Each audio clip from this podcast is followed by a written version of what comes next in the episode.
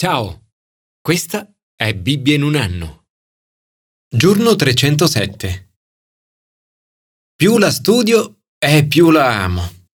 Ebrei è una lettera meravigliosa, scritta molto probabilmente agli ebrei cristiani di quel tempo. Lo stile può sembrare strano o particolare per un lettore dei nostri giorni.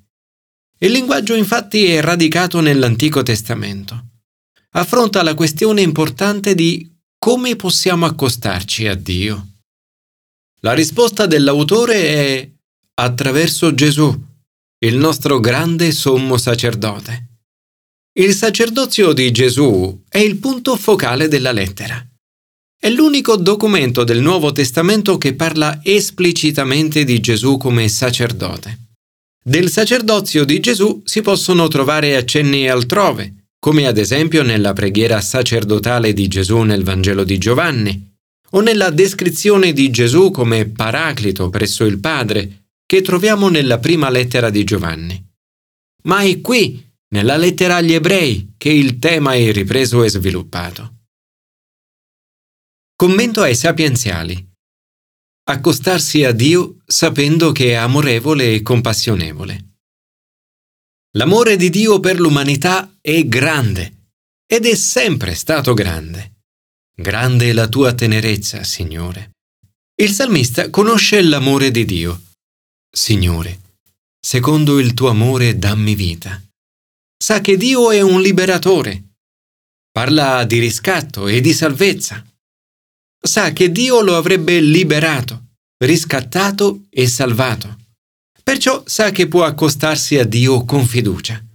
Quello che non sa è come Dio avrebbe fatto tutto questo. Quando leggiamo l'Antico Testamento alla luce del Nuovo Testamento, come in questo Salmo, scopriamo che tutto ciò che è descritto è reso possibile attraverso il sacerdozio grande di Gesù. Signore, Grazie per il tuo grande amore e per la tua compassione. Grazie perché attraverso Gesù possiamo essere liberati, redenti e salvati. Commento al Nuovo Testamento. Accostarsi a Dio attraverso Gesù, il nostro grande sommo sacerdote. È veramente incredibile il fatto che noi esseri umani abbiamo la possibilità di accostarci con piena fiducia al Creatore dell'universo. Di Dio dovremmo portare sempre un grande rispetto. Allo stesso tempo non dovremmo mai per paura o timidezza temere di avvicinarci a Lui. La domanda che ci poniamo è in che modo possiamo accostarci a Dio? L'autore introduce il tema centrale della lettera agli ebrei, cioè il sommo sacerdozio di Gesù. Dice che lo scopo principale della lettera è di incoraggiarli a mantenere ferma la professione della fede. Imparare a conoscere Gesù ci permette di mantenerci fermi nella fede nei momenti di tempesta e di tentazione della vita. Gesù è unico, sommo sacerdote grande, figlio di Dio e allo stesso tempo totalmente umano. È in grado di prendere parte alle nostre debolezze, ed è stato messo alla prova in ogni cosa come noi, escluso il peccato. Gesù ha provato ciò che proviamo noi. È stato tentato come noi, ma ha sempre scelto di fare la cosa giusta. Quando ci rivolgiamo a Lui in preghiera, possiamo essere certi di essere compresi, perché conosce bene i nostri sentimenti. Per il sacerdozio sono necessarie tre condizioni. Umanità, scelto fra gli uomini. Compassione, in grado di sentire giusta compassione. Designazione divina, chiamato da Dio.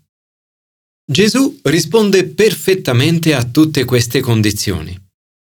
Tuttavia, appartenendo alla tribù di Giuda e non a quella di Levi, non possiede la qualifica necessaria per il normale sacerdozio il quale era riservato ai soli discendenti di Aaron, fratello di Mosè, cioè ai Leviti. Per questo l'autore colloca Gesù in un nuovo ordine di sacerdoti, quello di Melchisedec, un personaggio dell'Antico Testamento che era sacerdote del Dio Altissimo e che aveva benedetto Abramo. La lettera agli ebrei mostra come il sacerdozio di Melchisedec fosse superiore a quello di Aronne sotto qualsiasi aspetto. Siccome il sacerdozio di Gesù è come quello di Melchisedec, esso è eterno. La sua efficacia è quindi per tutti i tempi, per coloro che hanno vissuto prima di Gesù e anche per quelli che hanno vissuto e vivranno dopo di lui. Gesù è il nostro rappresentante e sia un sacerdote modello, sia un sacerdote superiore a chiunque altro. Gesù ha acquisito esperienza attraverso le sofferenze. Dio usa tutto del nostro cammino, seppur doloroso, per farci acquisire esperienza, per usare la nostra esperienza di dolore a vantaggio di qualcun altro. Rick Warren ha detto Dio ama trasformare le crocifissioni in resurrezioni. Le cose che vorremmo fossero rimosse dalla nostra vita sono spesso quelle che Dio usa per modellarci e renderci i cristiani che Lui vuole che siamo. Vuole usare quel problema per il nostro bene. C'è qualcosa di più importante del nostro problema ed è ciò che impariamo proprio da quella difficoltà. Come noi Gesù ha acquisito esperienza attraverso la sofferenza. Tuttavia, a differenza di noi, lui è senza peccato Pertanto non ha avuto bisogno di offrire sacrifici per i suoi peccati. Lui è causa di salvezza eterna per tutti coloro che gli obbediscono. Siamo quindi invitati ad accostarci con piena fiducia al trono della grazia per ricevere misericordia e trovare grazia, così da essere aiutati al momento opportuno.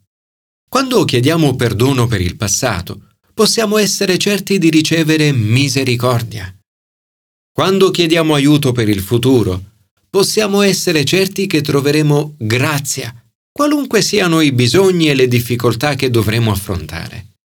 L'immagine del trono è un modo per enfatizzare la maestà e la gloria di colui che siede su di esso, cioè Dio.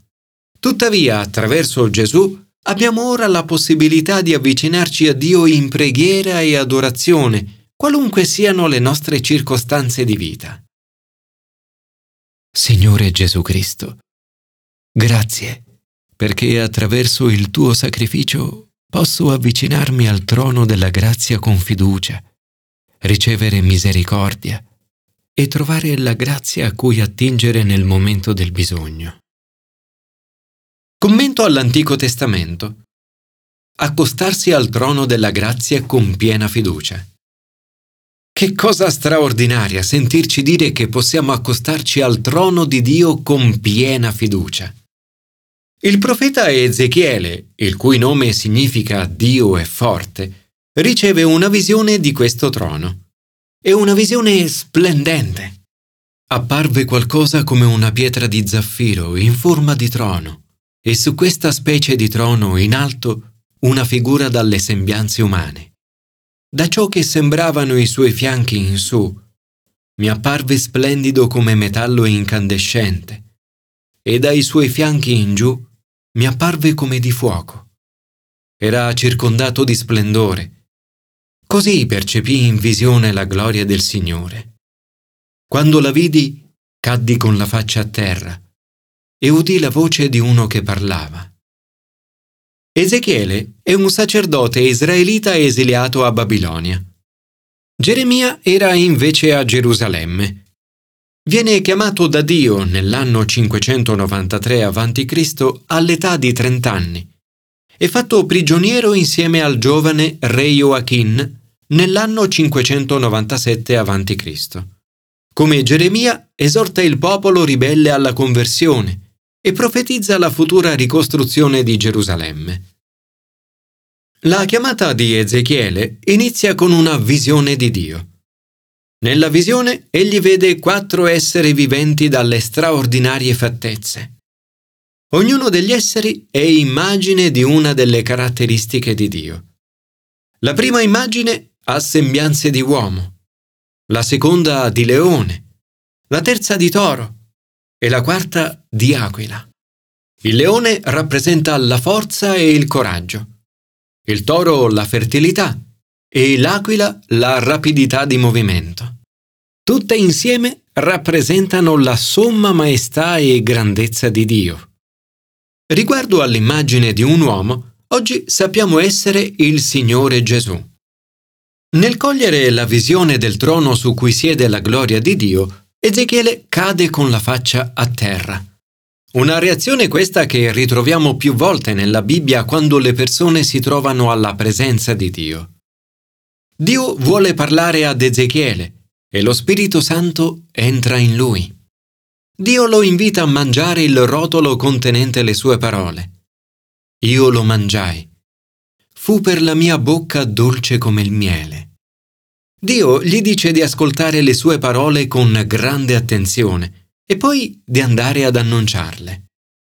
Ezechiele obbedisce, ma incontra una dura opposizione nella casa di Israele. Dio gli dice, non li temere, non impressionarti davanti a loro. Sono una genia di ribelli. Sia che ascoltino o non ascoltino, la responsabilità non sarà sua. Questo fatto ci ricorda quanto sia importante ascoltare. La nostra responsabilità, come per Ezechiele, è semplicemente di ascoltare con attenzione e di annunciare il messaggio che viene da Dio. Noi non siamo responsabili di come gli altri reagiranno.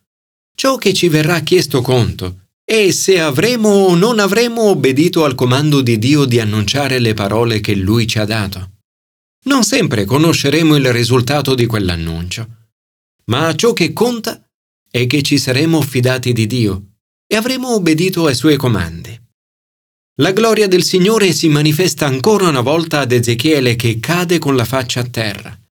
Nuovamente lo Spirito di Dio entra in lui.